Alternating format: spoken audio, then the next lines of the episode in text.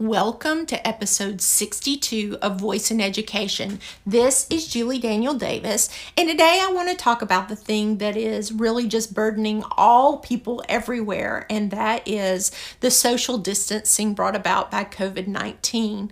For us as educators, it is probably adding extra stress to you as a teacher. Um, I see it exacerbating the educational equity issues across the nation. I've got friends in a rural area here in Tennessee that basically just sent out a piece of paper and said, here's some ideas you can do for the parents. And then there's a school like ours who are pretty much going online learning. And that difference is hard for some families to take in, uh, both pro and con. And so you as a teacher are in the middle of that, as well as administrators. We have stressed out parents. Um, they don't feel prepared. Teachers don't feel prepared for this new time. And now um, the stresses are growing. Some of us are dealing with, for myself, we have three small businesses here in Chattanooga that are being directly impacted with that, and having to keep that in the back of my mind while I continue to work on school stuff is something that is always with me, and I want to make sure it doesn't impact my communication with those I am communicating with in our school culture. Um, so how do we make this time special? How can we reach out to students and families to make this time special?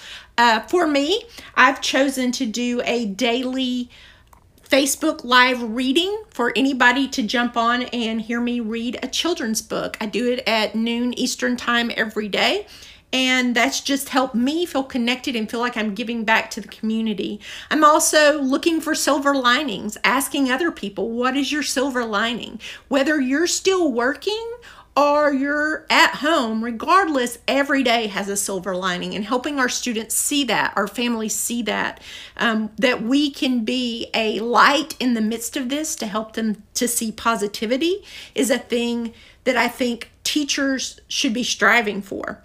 Um, at this time, I think it's a great idea for educators to be encouraging independent learning, uh, telling students to go outside and, and look at things and, and think about things in brand new ways. These are opportunities that they haven't had in the past.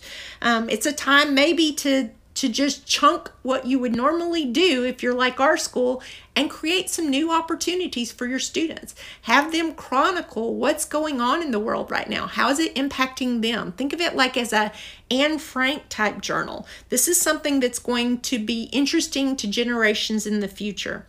But I also believe that it's a time that we can use our voice assistants to make a difference for these families. Um, as I've said before, you do not have to have an Alexa to use the Amazon Alexa app. You just have to have an Amazon account. So you as a teacher can share information with families where they can use that device to help with the learning at home. In order to do that, you can tell them they can download the app. Once they're in the ha- app, they hit the three uh, lines in the upper right left corner, and then they're going to click on skills and games. There's a lot of categories there. They're going to click on categories, and then to see educational things, they'll choose Edgen and reference. If you go to my website, julie davis e d u dot com, recently I have uh, blogged about a few different skills that I think are helpful for education, but you can just look around, search for things, type in math, type in Um, science, see what you can find to help your children. Or you as a teacher can send out certain skill ideas like what I created on the blog post.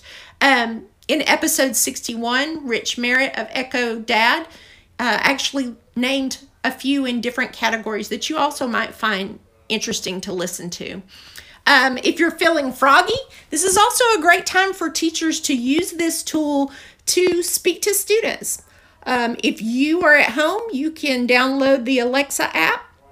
You can hit those three lines in the top left corner, click on Blueprints, and then click All, and find flash briefings and make your own flash be- briefing. It could be daily, it could be weekly. And then once you've created it, share it out. Um, the kids don't need an Alexa to hear it.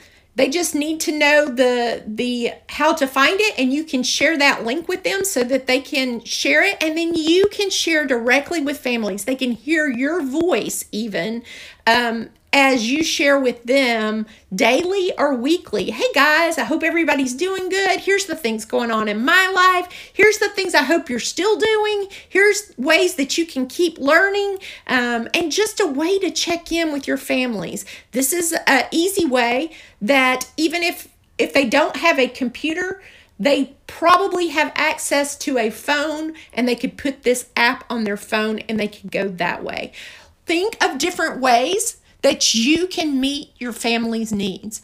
For our school, we have chosen to um, make sure that our families have access to technology during this time. So we have a, a set of things and a set of technology tools that we're asking teachers to limit themselves to. If you are in a situation where that may not be the case, it's wide open, choose wisely as you choose, and think of a, a variety of things. Not all your families will have laptops, but most families have a cell phone. So how can you meet them where they are? Often lots of them have Um, a voice speaker at this point. How can you meet them where they are? Where they are? How can you help families see, hey, I already have this tool in my home. How can I use this tool to benefit? Um, there are, uh, and I would say to you, don't get overwhelmed. Do your best. We're all trying to do our best during this time. Um, I'm hearing from a lot of stress, stressed out teachers and a lot of stressed out parents. So let's meet in the middle and realize we're all in this together. We're all trying to do our best to help our students. And this is stopgap. It is not um, a way to where you're looking forward to how do I keep the learning going exactly how it was before. You're trying to keep the learning where they're not losing anything, and hopefully they're gaining some things as well. But don't overwhelm your families with too much stuff to do right now, because the mental health is what's important for the whole family at home, not just your students. I hope this helps. And as always, if I can be of any help to you during this time in helping you find resources and helping you understand resources and helping to you to figure out how you can implement Alexa during this time, feel free to reach out at, to me at julie davis e d u at gmail dot com. Have a great week, stay safe, and stay at home.